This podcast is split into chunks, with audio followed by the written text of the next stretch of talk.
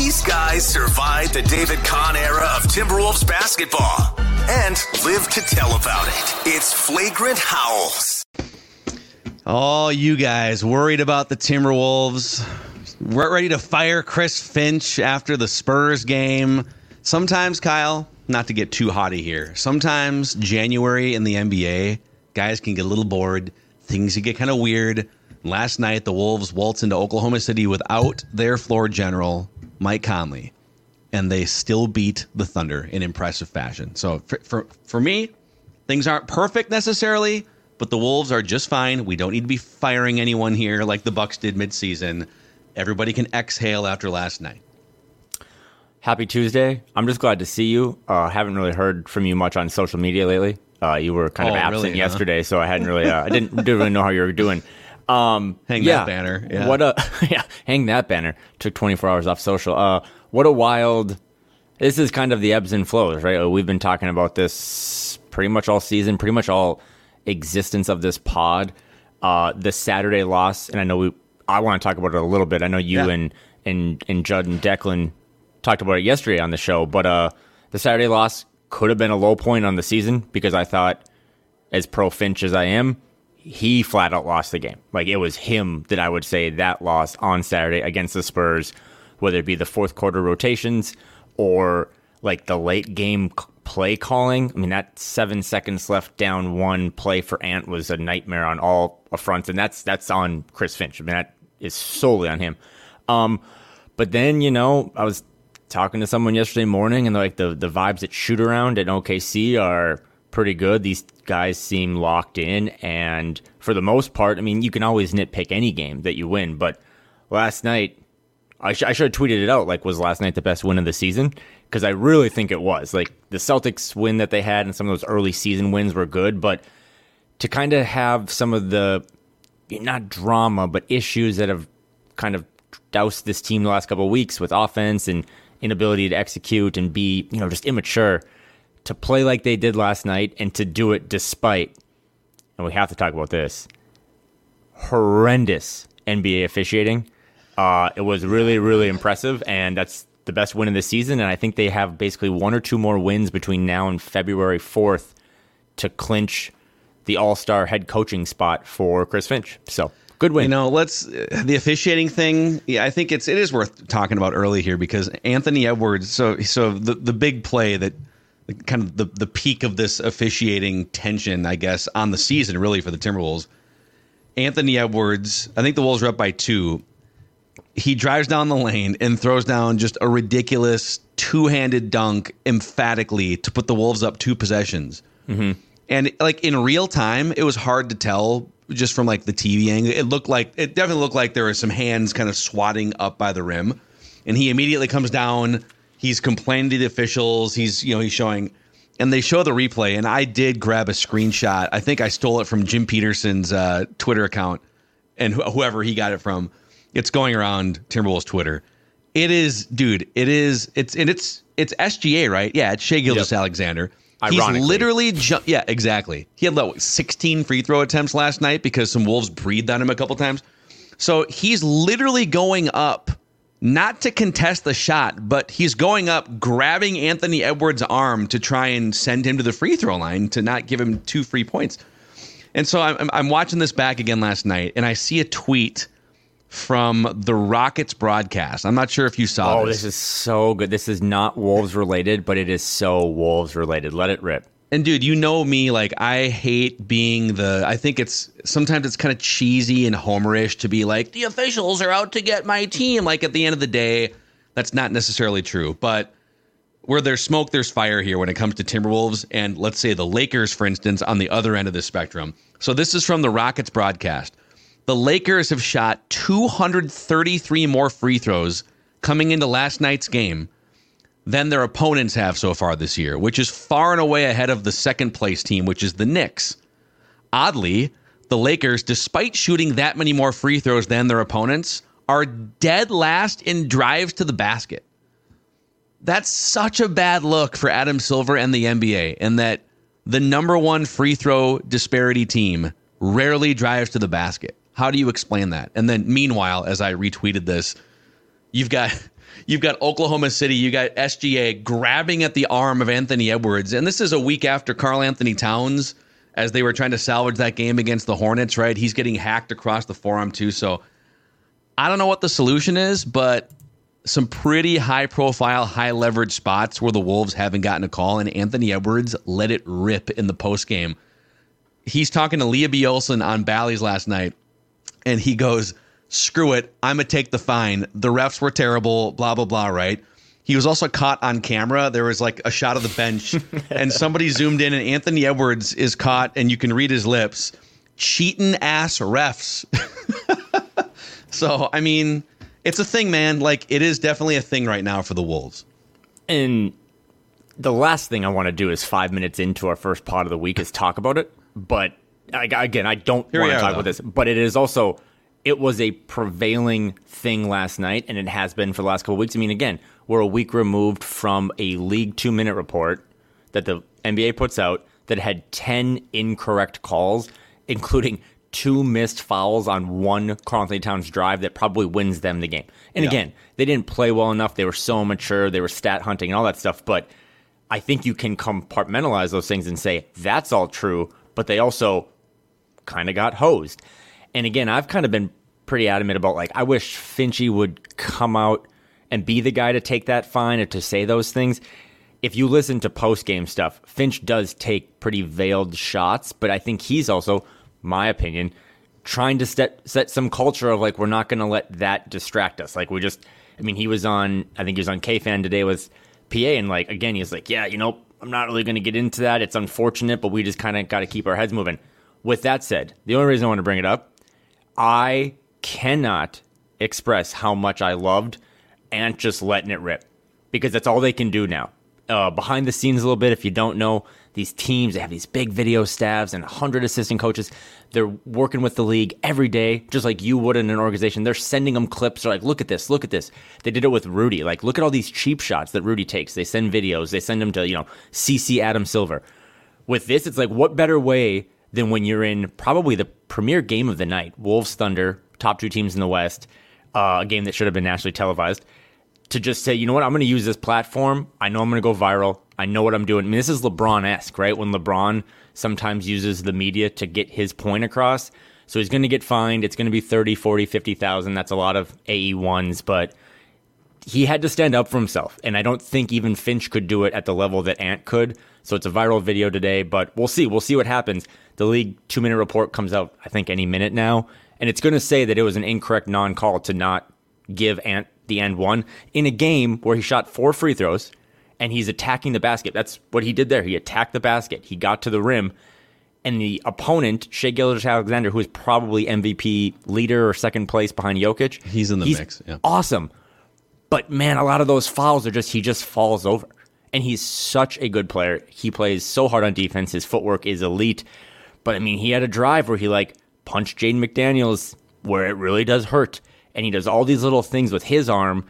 And I think sometimes Ant just gets the bad whistle because he's just stronger. I mean, he's built like a running back, and it's enough is enough. And I think that's what he kind of came to last night. He knew what he was saying.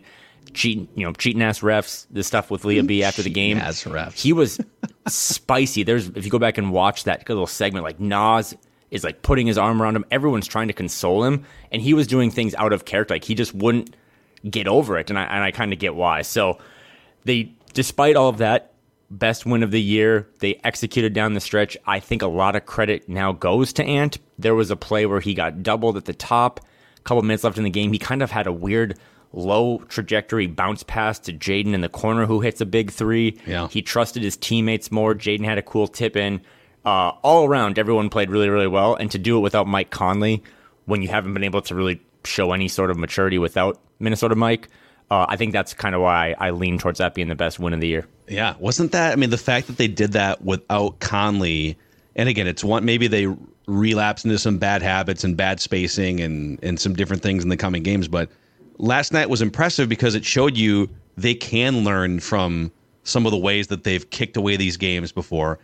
And at the end of the day, in a number one versus number two Western Conference matchup, which is really like that's those are the litmus test games. I, I, mm-hmm. I don't want I, I don't want them to be losing to the worst teams in the NBA, and they've lost a couple of those games. But how do you perform after they've scouted you three times? Yep. And you kind of know each other, and you know you're going to face each other later, right? And you're missing Mike Conley. Can you can you be adults and can you space the right way? Can Finch put the right lineups out there? So it was just like it was coaching adjustments. It was it was player immaturity adjustments last night, and it was a great sign. Going back to that Spurs game, just to sort of uh, juxtapose the two. So you know the, the biggest nitpicks from because that was one of the low points of the season, losing Right. that Spurs game, and then boom, like 48 hours later, one of the peaks of the season the biggest criticism, and again, this is like the fourth straight episode we've shouted out Jake Painting, Howls and Growls YouTube account. He does a much better job breaking down the X's and O's than either one of us can. Um, but six and a half minutes in that game of a lineup of non shooters that had never played together so far this year Jordan McLaughlin, Kyle Anderson, Shake Milton, and Rudy Gobert.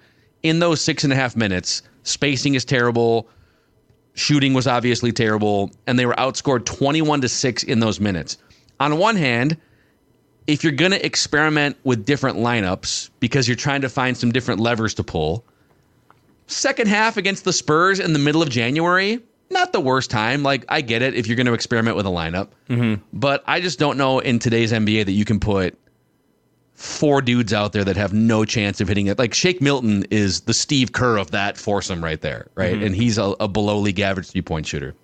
So I get what Finch was doing, but I thought I thought people like took it way too far and like were questioning whether he should still be the coach the rest of the season.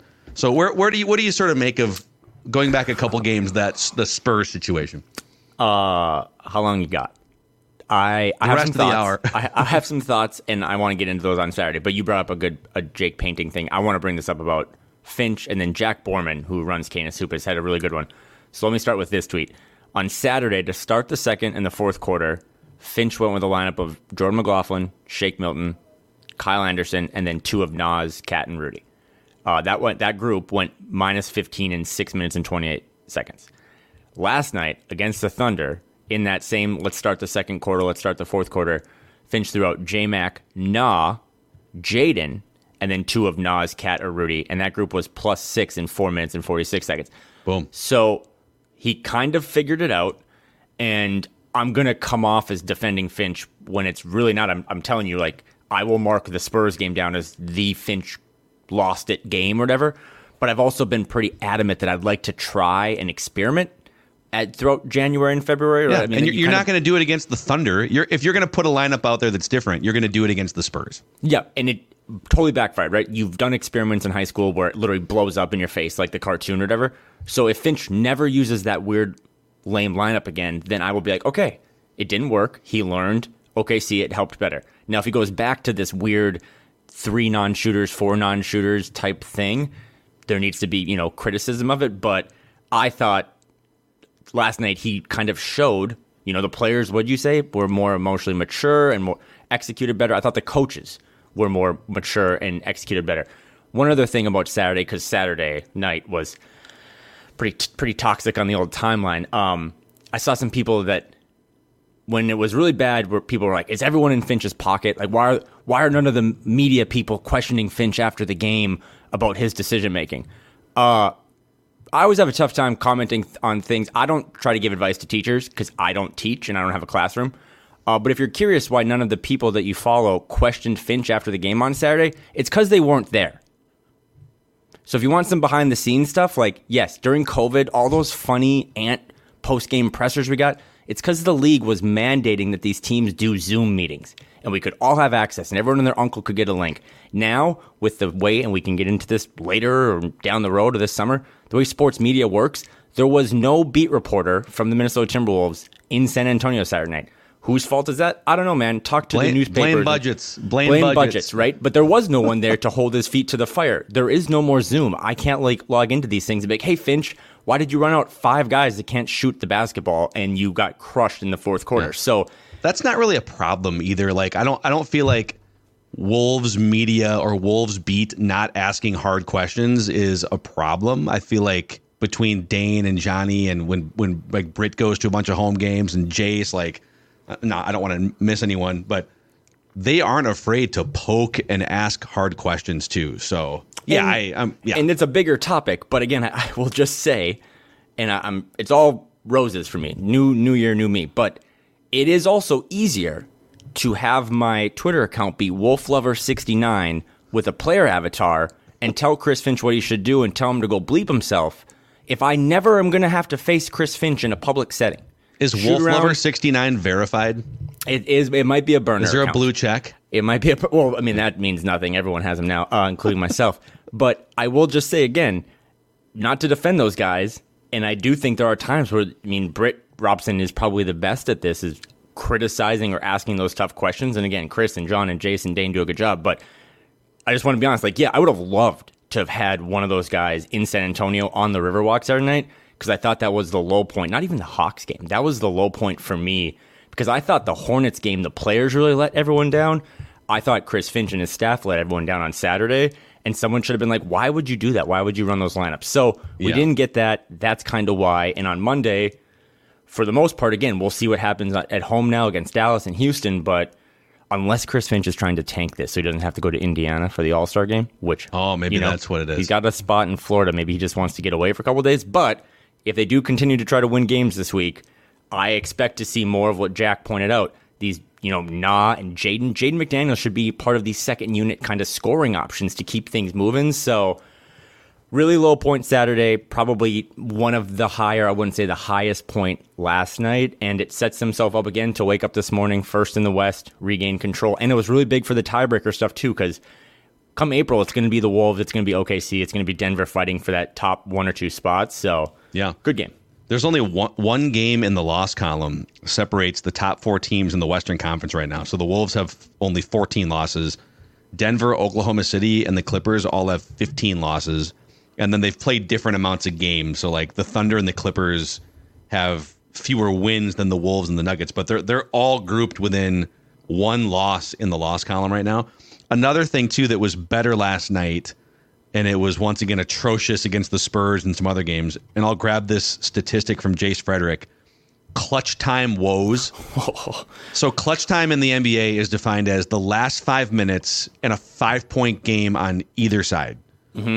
And in those in those clutch minutes since Christmas, and this was from uh, this is from two games ago, so the numbers are a little bit different now. But since Christmas, the Wolves have the third worst clutch net rating in the NBA and the second worst clutch offensive rating. Yep. So they're just overall not good in those close games under five minutes left, and really bad offensively. And over that stretch, Anthony Edwards and Karl Anthony Towns a combined eight for thirty from the field. And Mike Conley's clutch time usage it takes a big dip. So they go away from Conley, you know, when he's healthy and out there, mm-hmm. and it's more Karl and Ant just running sort of one on five type things. Now on the season, I went and dug this up for the Monday show. On the season clutch time, Karl shooting just 42% going into last night in the clutch and 30% from three. Anthony Edwards 49% in clutch, which is good, but only 31% from three. And he loves to take those threes in close games. Uh, and he made one of them last night. Kyle Anderson, 25% shooter in those clutch situations. Jade McDaniels, 33%. And this is probably the most damning in that Ant and Cat are the two highest usage players for the Wolves in the clutch. That's not damning. This is. Their combined net rating, so when they're on the court together, it's a minus 12 points per 100 possessions in the clutch. So I think Yeah. the summary here, it's a lot of numbers, but like the summary here is twofold. Number one, the Wolves have to be better in the last five minutes of close games. And two, Karl and Ant have to figure out what is it that they can go to, and Chris Finch too. Like, what can you call? What motions can mm-hmm. you call? What plays can you set up? And then for Ant and Cat, like, what are you the most comfortable doing, and how can you do that on repeat in close games late?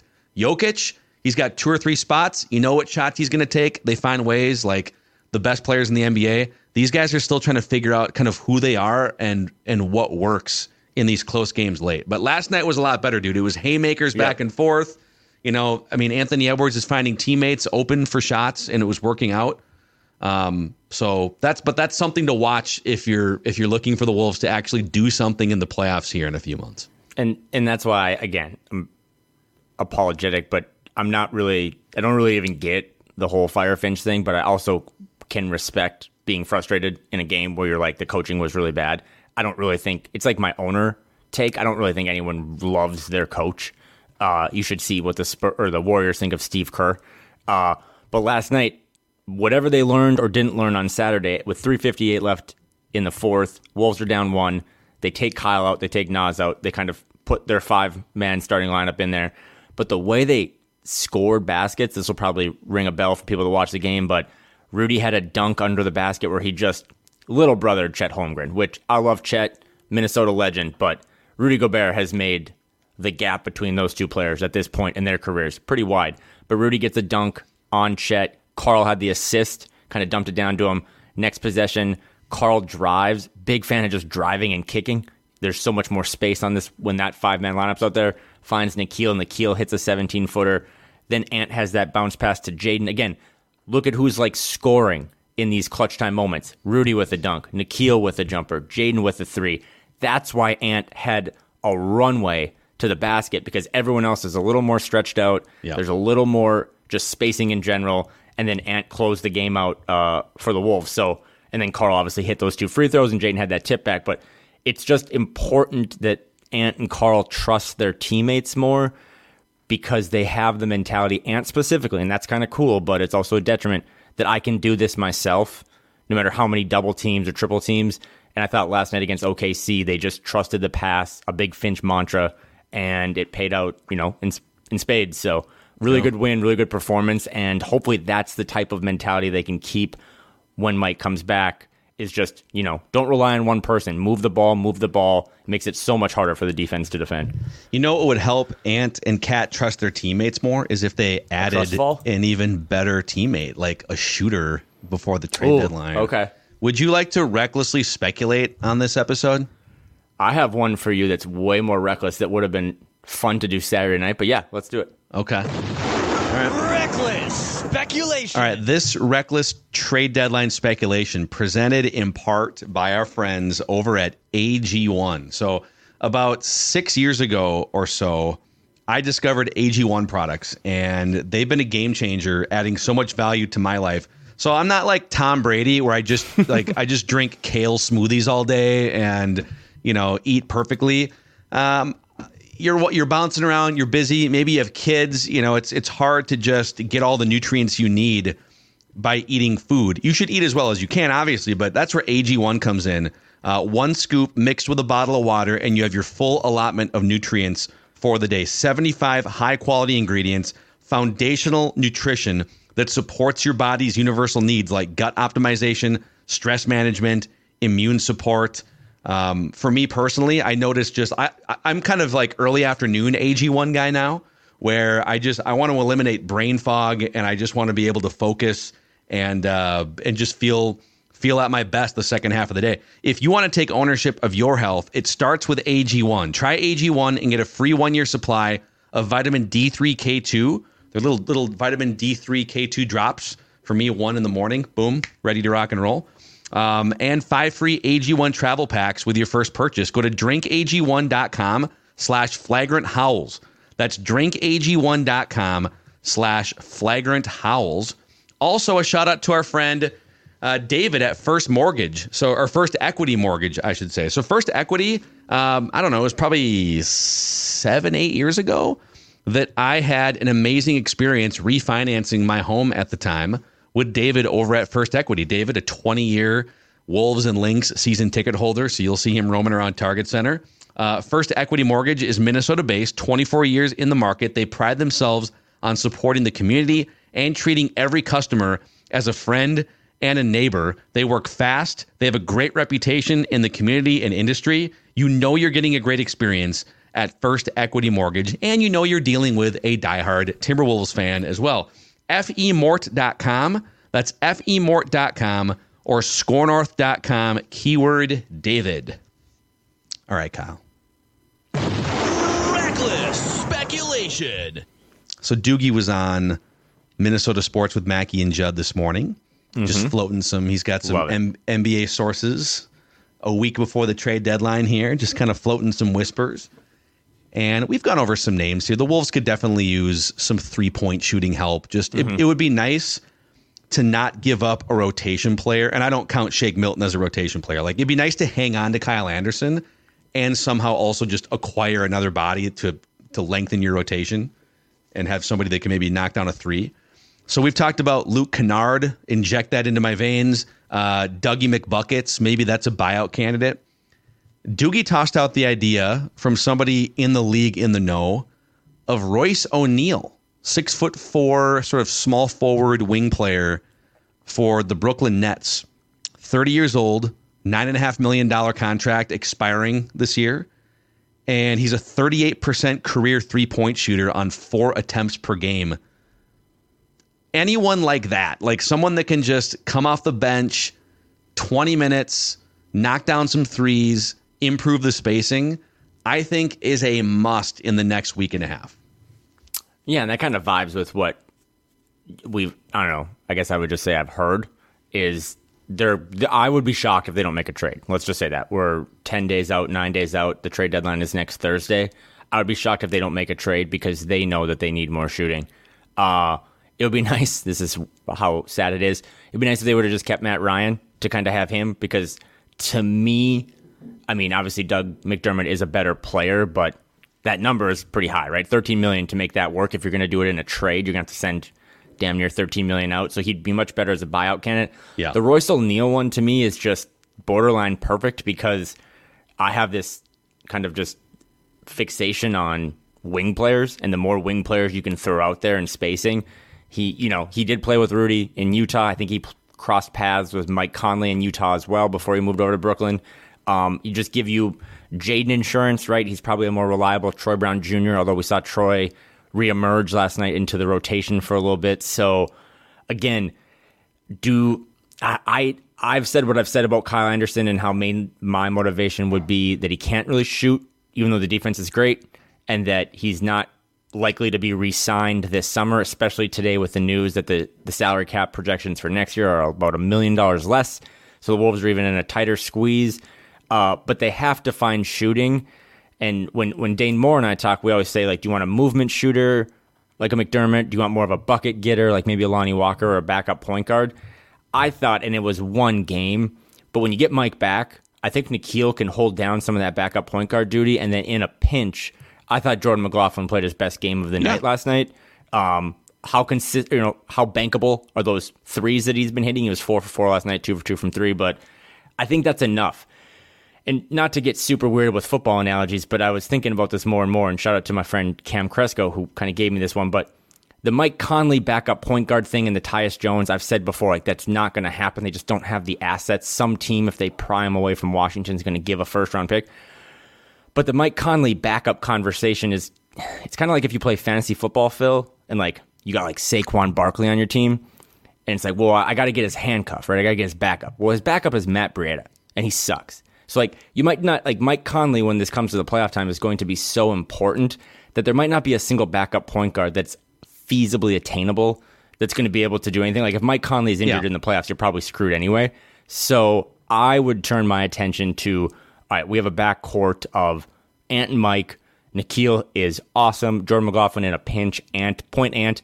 But we need a wing body that if Jaden gets in trouble, Yes. Jaden and Nickeil are very different physical builds, right? Like they they guard different types of guys. Royce O'Neale would be probably my number one trade target because he can do a little bit Really? of the three point shooting and a little bit of the defensive side. Doug McDermott wouldn't be bad on like a buyout. Um, But Doug, the thing about McDermott is, he's going to get he- cooked defensively. I know, like you're literally playing four on five defensively.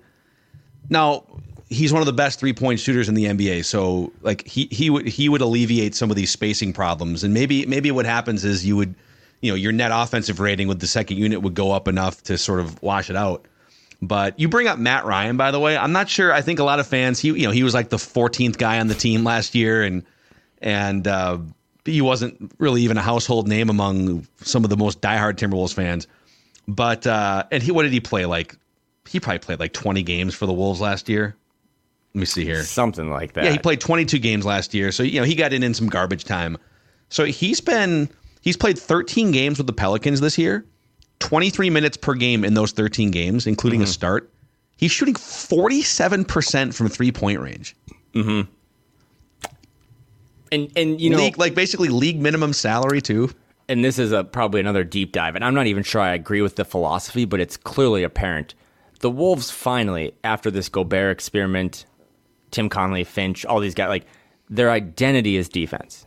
That's not breaking news. Like this this team's identity is defense. And I think that's why Kyle Anderson still really gets a shot. We know, and the coaching staff has to know, that offensively he is just beyond limited. It's not even to the point of missing shots, it's not even taking shots. And that's that's like the worst thing you can do in that role.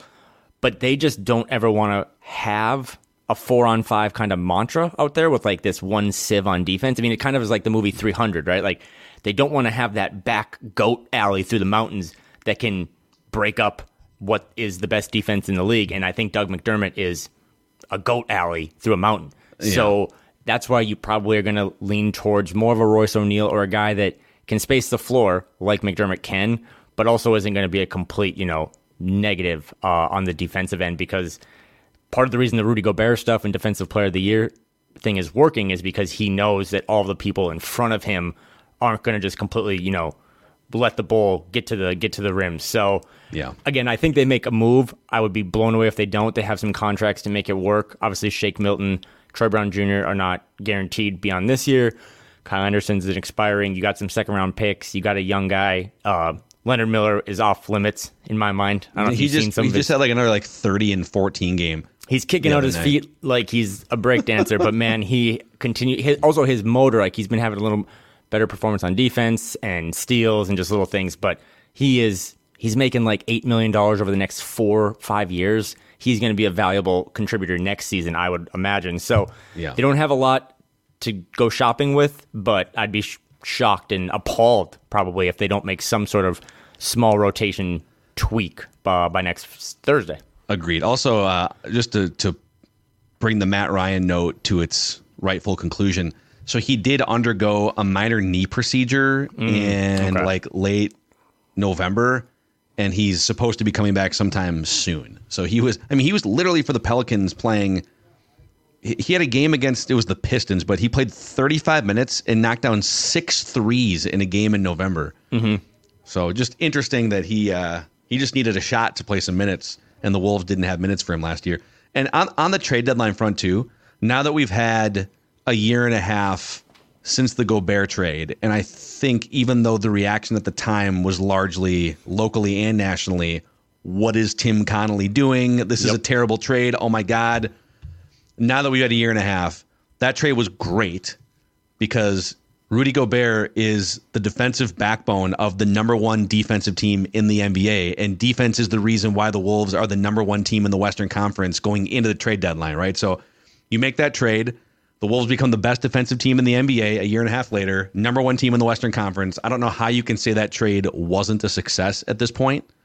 You might argue, let's see what happens in the playoffs, and I can hear that out. Mm-hmm. But my, my long winded point here, Kyle, is every single move Tim Connolly has made in a year and a half has been aces for this franchise.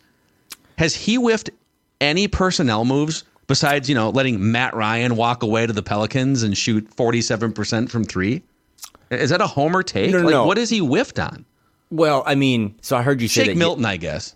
Yeah, well, okay. So when they signed Shake, like I was excited, just like I was with Troy Brown, because those are good players. They just haven't fit. So you know, if you want to be honest, maybe it's more of just they didn't fit into what Finch was trying to do with them, whatever. Square peg, round hole. I don't know, but I think you're right. Sign and Shake at the deal, he got uh, and Troy, all the extensions, right? Like he got the ant stuff done. That's a pretty easy one because it's just a max number.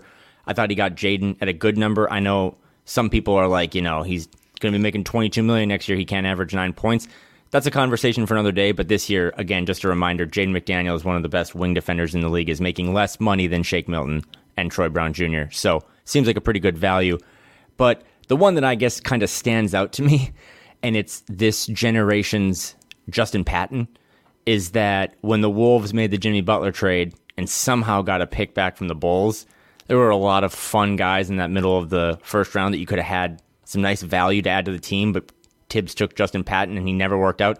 That's like Wendell Moore. So I don't think Tim Connolly can bat That's a fair. thousand. Wendell Moore, who was come, came from Duke and is a little older prospect, we're talking about backup point guards and all this stuff. Like he doesn't get any run whatsoever, and He's shooting G- like 35% in the G League, too. and his G League stuff is not bad. great either. So I, you could go both ways. Like, yeah, from a transaction standpoint, I think Tim Connolly deserves everyone to trust him now, uh, myself included. But I also think there's some blemishes, right? Like Wendell Moore hasn't even flashed really in the G League. Um, I'm not really out on him specifically, but also when a team is down Mike Conley doesn't really have a natural point guard. Why wouldn't he even be like you know in the rotation? So Yeah, but and even they- like as a trade piece, right? He's not even. He, he would literally just be a two point, like a two point four million dollar uh, salary figure in a trade. He wouldn't. Yeah. It wouldn't be like, oh, we're gonna we're gonna give you the asset of Wendell Moore Mm-hmm. because no team would would really look at it that way in a trade. I don't think. but but and this is for another pod, but I am going to make you discuss this with me at some point. There is a argument to be made. You might lose it. There's an argument to be made that the Mike Conley for D'Lo trade, the best player and most important player the Wolves got in that was Nickeil, and not even Mike. And Mike has unlocked everything and been a veteran, and I get all that, and I would tattoo his nickname on my body. But Nickeil, man, making four and a half million a year. I think Dane had this too. Like Nickeil has two years, I think, on this deal, nine million ever. When Nickeil's a free agent again, if he is just playing like he's playing, he's gonna get four eighty. Like he's going to get one of the biggest pay raises in the league Yeah. when he's a free agent again. His value to this team and the true Swiss Army knife of I can play multiple positions. It seems like he hits every important jump shot when an opposing team is making a run. Uh, he's been nails and last trade deadline was a franchise altering trade deadline for Minnesota to not only get these two players, get rid of D'Lo, but also get some, you know, minor assets that you can use. So I would expect all hands on deck for that very deep front office again to try to find some value out there, try to find some guys that maybe can help you these next three months, but maybe can also help you for these next, you know, 18 months. I do think the hot take police would pull you over. Just you know, like they would. The hot take police, hot take cops. Conley is the more valuable player in that trade, but I feel you. I definitely feel you. And and again, Yeah, unless you're just going off of like do, like dollars per win share or something. No, no, no, no. Again, I can make an argument because I think I can do that with anything, but I also know that I would probably lose it. It's just the fact that you could even have a conversation. What does Bill Simmons always say? We'll have a meeting. The fact you would even have a meeting to discuss Yeah. is crazy because at the time it really was looked at as D'Lo goes over there, Russell Westbrook goes over there, Mike Conley comes here, and then here are just some throw-in pieces. And Nickeil, Nickeil Alexander Walker now is the starting point guard on, on the best team in the league when Mike Conley's out. So uh, Yeah, shout out to been Nickeil. he's been. I mean, just uh, if they didn't have him, I don't know what they would do, and they certainly wouldn't have the wins that they do this season. So you're right. It is like they literally got rid of kind of a cancerous player for what they were trying to accomplish. Not to just, I don't need to keep driving by D'Lo here, but you know they they had gone as far as they could chemistry wise, wins wise with D'Lo, and D'Lo helped them go from like 29 wins to 42 or whatever it was. Uh, but Nik- Nickeil and Conley have fit so perfectly, and they're not ball centric. They you don't need to like go into a game thinking to yourself, if you're Chris Finch, okay, God, how do I clear room for like 17 D'Lo shots tonight when I'm also trying to get Karl some shots and Anthony Edwards some shots? You know, Nickeil and Conley are comfortable not taking a shot in a half if they don't need to. Mm-hmm. They'll just do all the other stuff or get other guys going. But when the ball comes around to them in a key moment, they will pull the trigger and knock that shot down a high percentage of the time. So And- yeah, and the it's, Wolves- it's a super fleece job. And yes, the Wolves are, you know, you can question their coaching if you prefer. You can question their maturity or their ability to execute down the stretch. But one of the reasons why, even as a casual fan, you have to give them a chance to make a, some noise in April and May is they roster maybe the best defender against some of the league's best players. Like Rudy Gobert by himself is a pretty good Nikola Jokic defender. Uh, and last night, again, I think Jaden is, is awesome defensively and is just so tough against guys like a Luka or whatever. I don't. I really just don't think Jaden McDaniels can guard Shai. Last night you saw him on Chet, which was also a really nice move by the coaching staff. But Nickeil might be the best defender of his cousin in the league. And when Nickeil was on Shai last night, I just thought it gave Shai so many problems because Nickeil knows what he wants to do. Like literally, like biologically, he knows some of the little tr- tips and tricks. So yeah, I can't say enough about Nickeil. Also, I think he Chris Hine from the Star Tribune had an awesome, awesome thing. You got to go read about Nickeil just being into books and spending way less time on Yeah, social media. that. And It was a great uh, article. that's a if you're trying to make some life changes. uh, as I am. That's uh, read more books, read Chris Hine, and, and spend less time on, on Twitter. Unless the Wolves win, then it's. I could take some of that advice rather than putting up Hang banners banner. trolling. I read a the, Trolling some of the dark corners of Vikings Twitter. Maybe read a book. Um, hey, let's wrap the episode with Kyle's question of the week here from Kyle himself. Uh, well, just a couple more things I wanted to just throw off the top. Wolves currently have the most road wins in the NBA, uh, so that Wow, seems pretty good. Last night, despite being only 22, I think Austin Rivers is 28.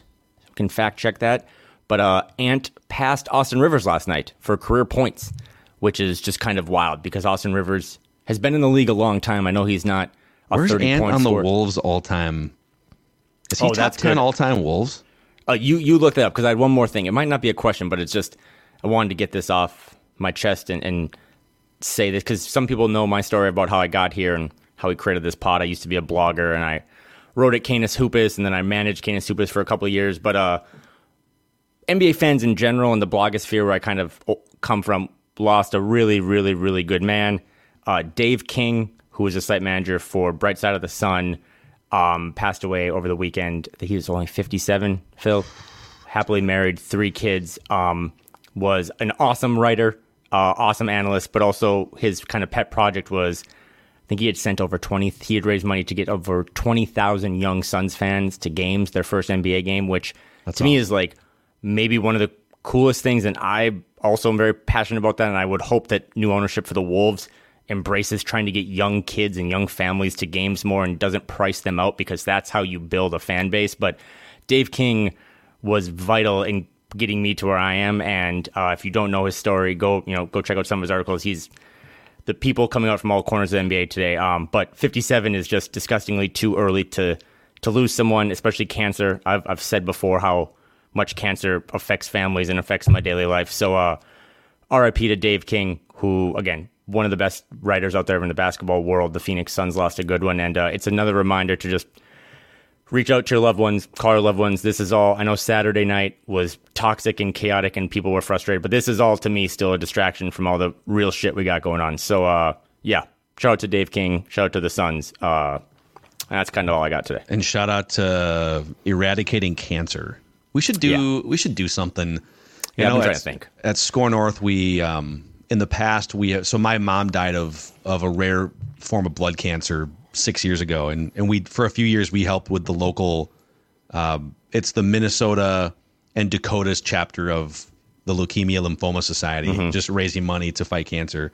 And we did the big climb a few years and some other events, and it'd be fun to put something together. I mean, you you work in cancer in the cancer research area in your day job, and it's you know it's impacted. I'm sure a huge percentage of our listeners too. So um, we should think on that and put something together for for maybe later in the year at Flagrant Howls. Yeah, I think I think Ross, shout out to Ross, who's producing this, said that the big climb this year at U is at U.S. Bank in April. But um, just again, there's there's a, there's so many patient advocacy and, and research things.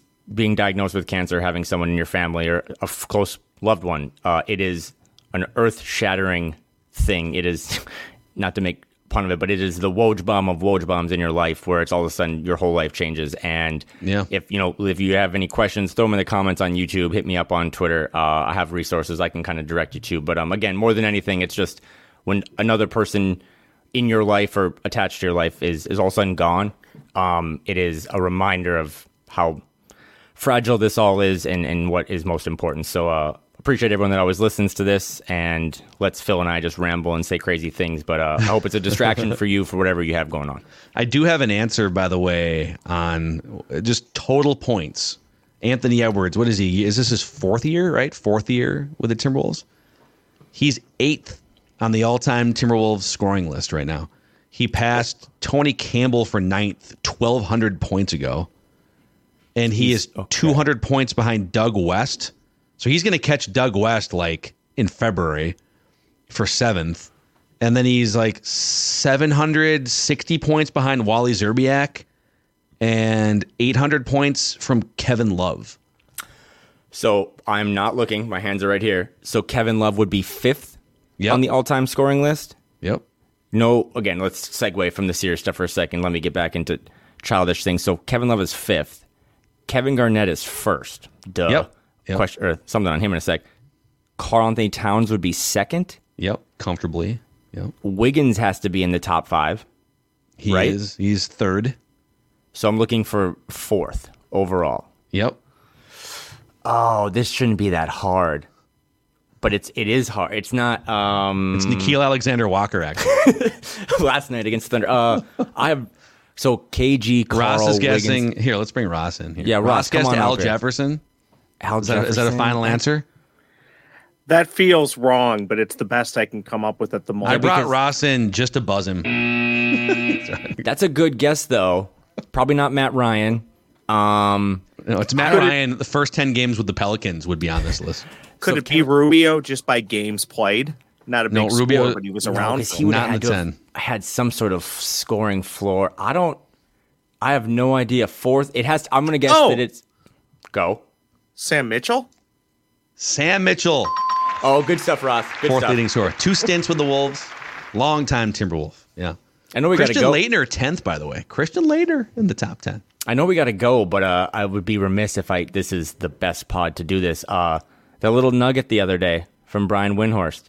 About I know KG. we, you played Yeah. the reckless speculation music. Uh, we've said on this pod multiple times, we're not reporters, but we know stuff, uh, that they're greasing the wheels and that if this ownership plan lanes lands this spring, I would imagine that Kevin Garnett is back in some role. I don't even think that role has been defined. But uh, How about just would- like sit courtside for 25 games and then like help the Timberwolves players however they need it?